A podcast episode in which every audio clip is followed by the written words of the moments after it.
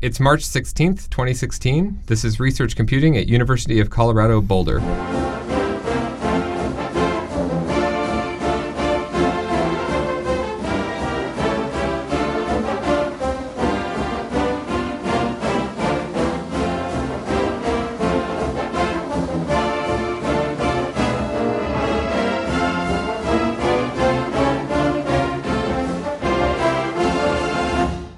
Name is Jonathan Anderson, and I'm joined today by Dr. Thomas Hauser, Director of Research Computing here at CU. Uh, Thomas, thanks for being here and for supporting this podcast experiment by agreeing to be interviewed. Oh, I'm very excited to be here.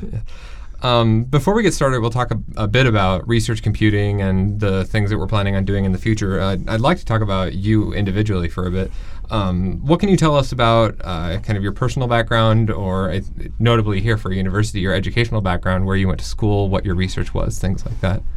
So sure. So I grew up in uh, Germany, in Munich, in the suburbs of Munich, and I went to school um, at the University of Technology in Munich. Did my master's and PhD there, and then my wife and I were adventurous, and she had a job offer uh, in Atlanta, and she just took the job, and I didn't have anything. I was just writing up my PhD, and we went uh, to the US. So you finished your your PhD dissertation here, then? No, uh, I finished. Well, I finished it in Germany, but I was writing. My professor was nice. So I was writing some of it in Atlanta. So. Okay. Interesting. Uh, and do you mind me asking what was the position that, that your wife took here that, that brought you guys over here in the first place? So it was uh, consulting for automotive industry. My wife worked for a small consulting company that uh, was selling ERP uh, software for automotive industry, and so they opened an office in Atlanta, and she took the job, and I didn't have a job. Um, and so we decided just to go anyway. So. But I understand that now she works here at CU as well. Is yes. that, that right? Um, yeah. She's she's teaching some things, or, or she's no? teaching in the business school. She's t- teaching management information systems. So right now she's teaching uh, statistics and uh, uh, big data systems class. Uh, so, what was your research that, that you were finishing up? So, I was doing computational fluid dynamics, uh, compressible hypersonic flows around some re entry vehicles. So, that was kind of my work. So, I used the Cray YMP uh, to do the simulations. Life was easy then. You could just vectorize your code and got good performance. And then um, I took a postdoc position at the University of Kentucky. Um, after Atlanta, and there I really got my hands on clusters so we worked with a group in electrical engineering, and they built uh, we built our own clusters to run our CFD codes there. So oh, okay. which is precisely what we don't want people doing today, right? exactly. I was on the other side. I was on the dark side. I, I, built our own clusters. I was actually at the um, so I think the first one. So we worked very closely with the electrical engineering group, and then we built our own clusters. We got a grant from NASA to build some small clusters on our own, and I still remember we built the first one we put it in a small office in where we had our student space and postdoc space.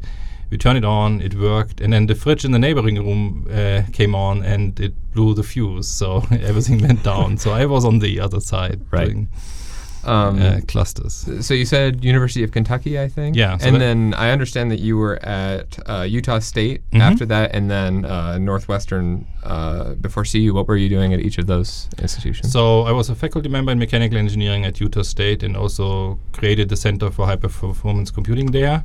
So I got the first. I came there. I got a grant, kind of similar small grant of the version we have now with Summit, and um, we built um, a cluster for the university, and I was running the Center for High Performance Computing. And then I became associate director at Northwestern. Uh, but at the time, Larry Levine, the uh, CIO, he discovered me through an old friend, and they recruited me uh, to Boulder. And since I grew up skiing and hiking, uh, Boulder is just a great place for doing these things. So. It's true. H- have you been skiing here? I guess you've been here longer yeah. than I have, so surely you've been so up been now. Yeah, the last year has been uh, not as much, but I've been skiing and hiking, and um, I enjoy the area here. Is there any benefit to being in Boulder for tennis? Is there much of a tennis community here? Yes, there is actually. That was one of the big surprises. So we came here, and I think my wife and I played the tournament uh, right after I got the job here, and then we were already recruited to several teams. Oh, great! So that was really cool. So did you win, or have you won anything yet? Um, I think we we were ranked as high as I can't remember number five, I think, in mixed doubles in the state. All right. Um, and yeah, I'm, I'm doing pretty. It's it's, fun. Um, uh, I, I, I do really like the team that we have here. Uh, everything that we that we work with, I think, is really good.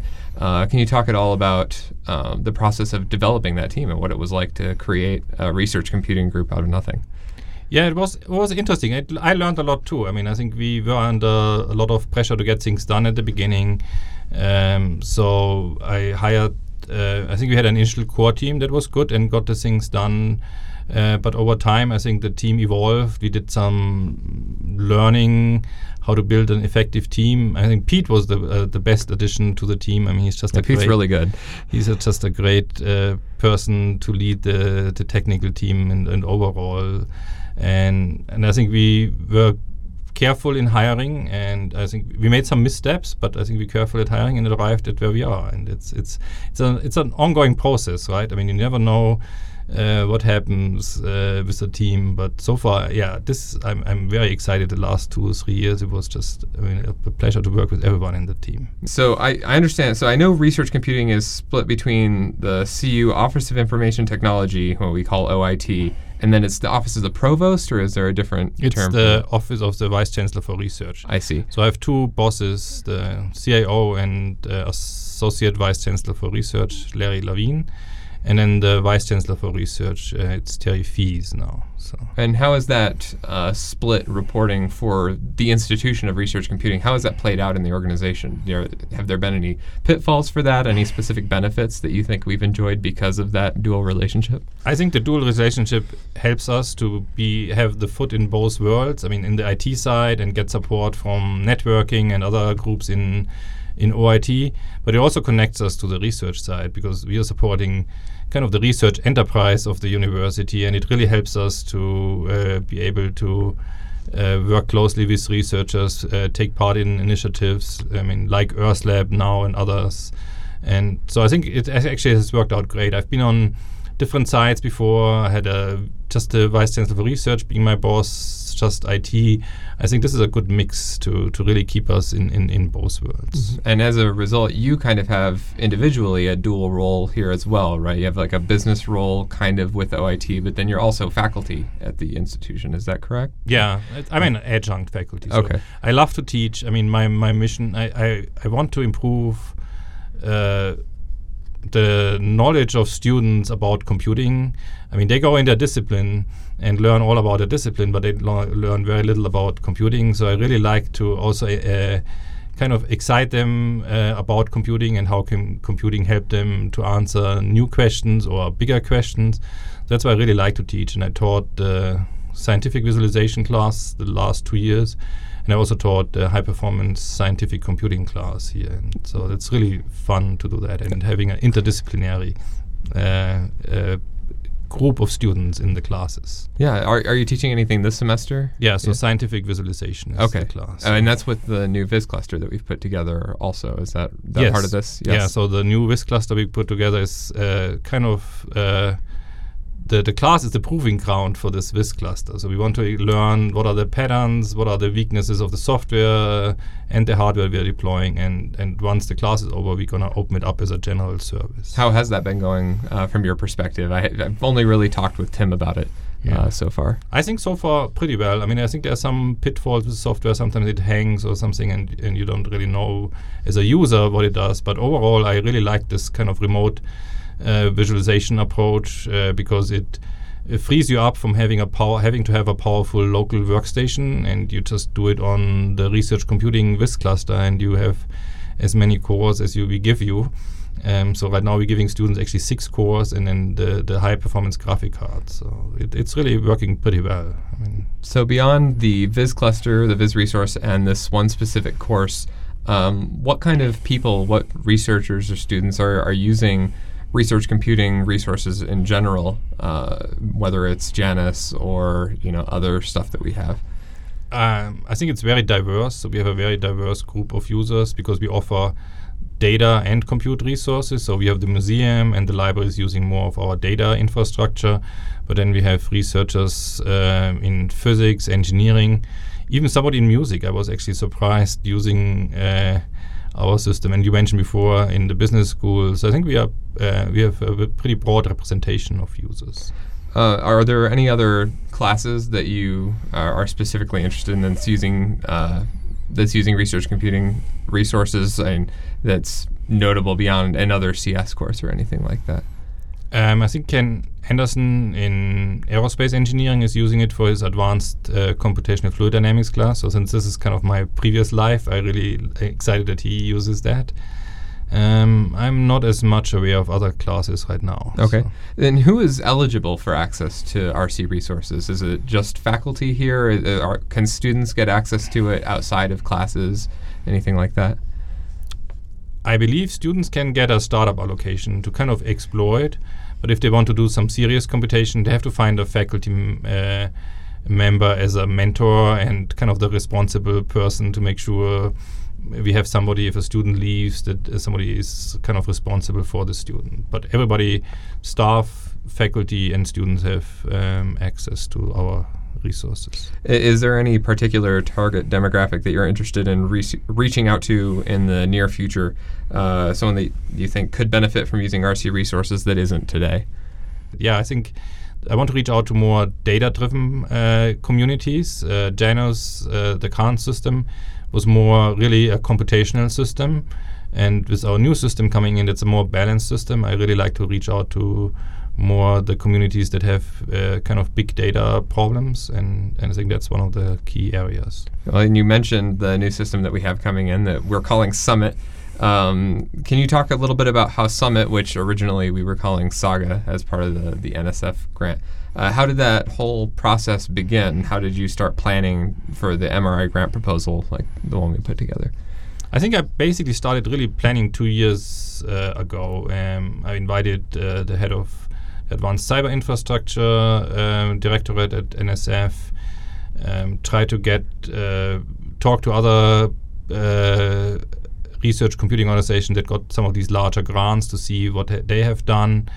And then I think really um, fall 2014, I have to think about it. Yeah, fall 2014, I really started then to work seriously on the grant. Uh, these grants are very competitive because the university can only submit two in the category I was submitting to. So you have to go first through the university process. And it was around supercomputing 2014, so in November, uh, where I wrote this internal proposal and then once I got through that process, um, we started to work on the the full proposal to the National Science Foundation. And um, I started around December then, and that's also when I discovered, hey, CSU has uh, is working on the same grant, and I can't remember if they reached out to me or I reached out. We basically connected and said, hey, it makes more sense to connect and write one proposal, one collaborative proposal. And that's what we then did. And it was a lot of work to pull this together in a very short time frame how was the summit proposal and the design for the system that we're putting together uh, different because of csu's involvement versus what it would have been if we had just been putting together a system on our own I think it wasn't that different. I think we had a we wanted to get a balanced system that's also for data intensive workflows because I think that's one of the weaknesses we see in the current system. And CSU has biology workflows, life science workflows that are also data intensive. So I don't think there was that much of a change in the overall design. The machine got a little bit bigger. Um, I think we got a few more high memory nodes because that's what uh, CSU requires more for their biology workflows. But overall, I think it didn't change that much. So, uh, so what's exciting you particularly uh, about Summit uh, and the capabilities it, w- it will have, especially in comparison to Janus? Is it mostly just that it's a more balanced system, or is there any specific resource that it will have? Because it's a big kind of heterogeneous system, right? Yeah, it's kind of a because it's a two-phase system too. So I think we get a more an, an HPC system in the first phase with uh, characteristic always local SSDs in each node and um, and then I think the Intel OmniPath interconnect is kind of the the innovative part, but also the risky part of our system. So I think that's a more traditional standard cluster. But then in the second phase, we are getting the Intel uh, Knights Landing many core uh, processors uh, directly connected to our network. And I think that's looking into the future. Um, I mean, some of the exascale machines that the Department of Energy announced are based on those processors or the next generation of those. So it gives gives our researchers who are interested a, a kind of a proving ground and development platform to uh, to make their codes future proof or future ready for the new systems that are coming in.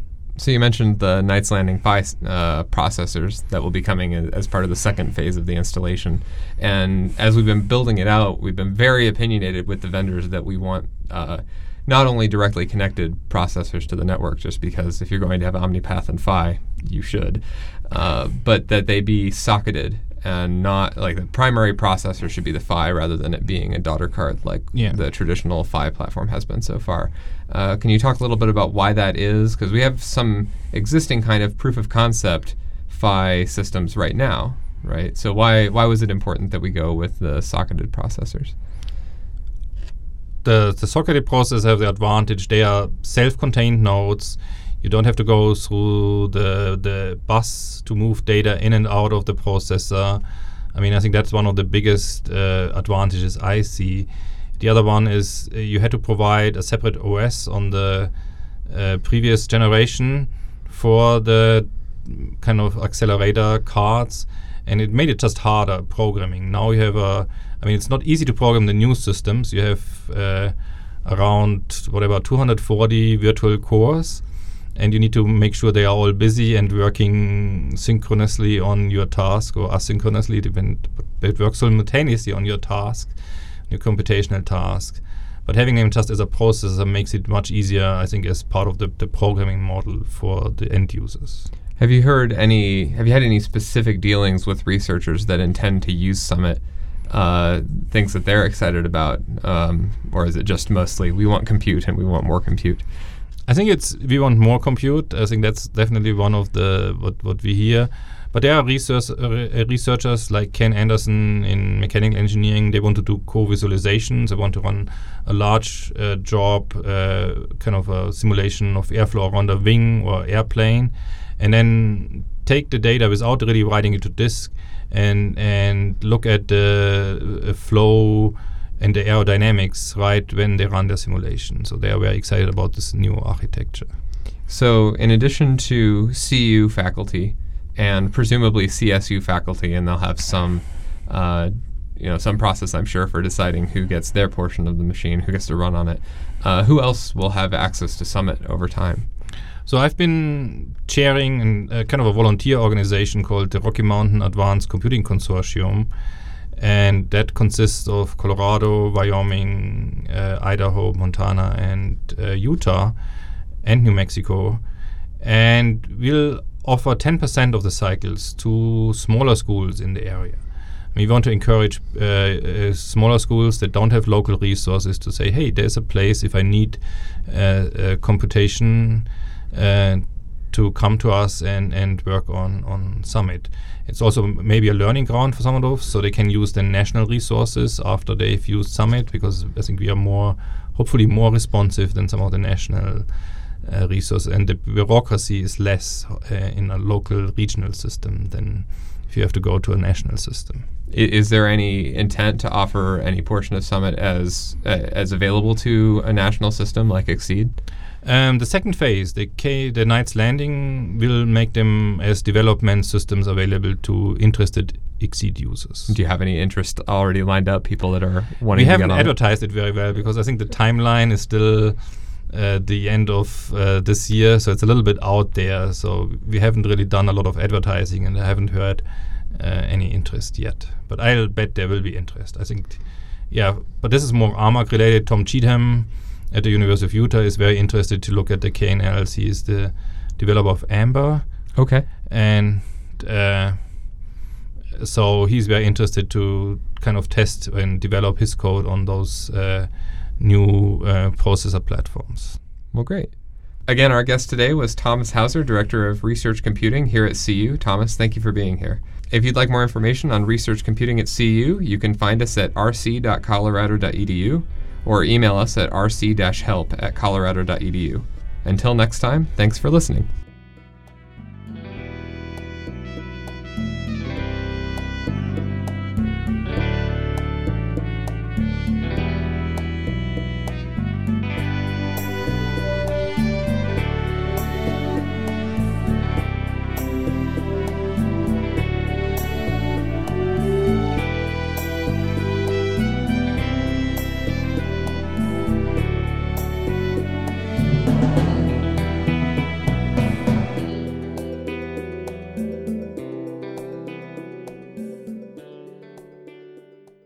So you have done now. How many have you done? So I, I recorded one on my own, and then I recorded one with uh, uh, Scott and Roger from DDN. Okay, uh, good. Scott from our side and, Yeah, and yeah. Roger from DDN. That I just I've been editing that today, and that was it's pretty good. Um, I think it was a really good conversation, so I'm looking forward to putting it up.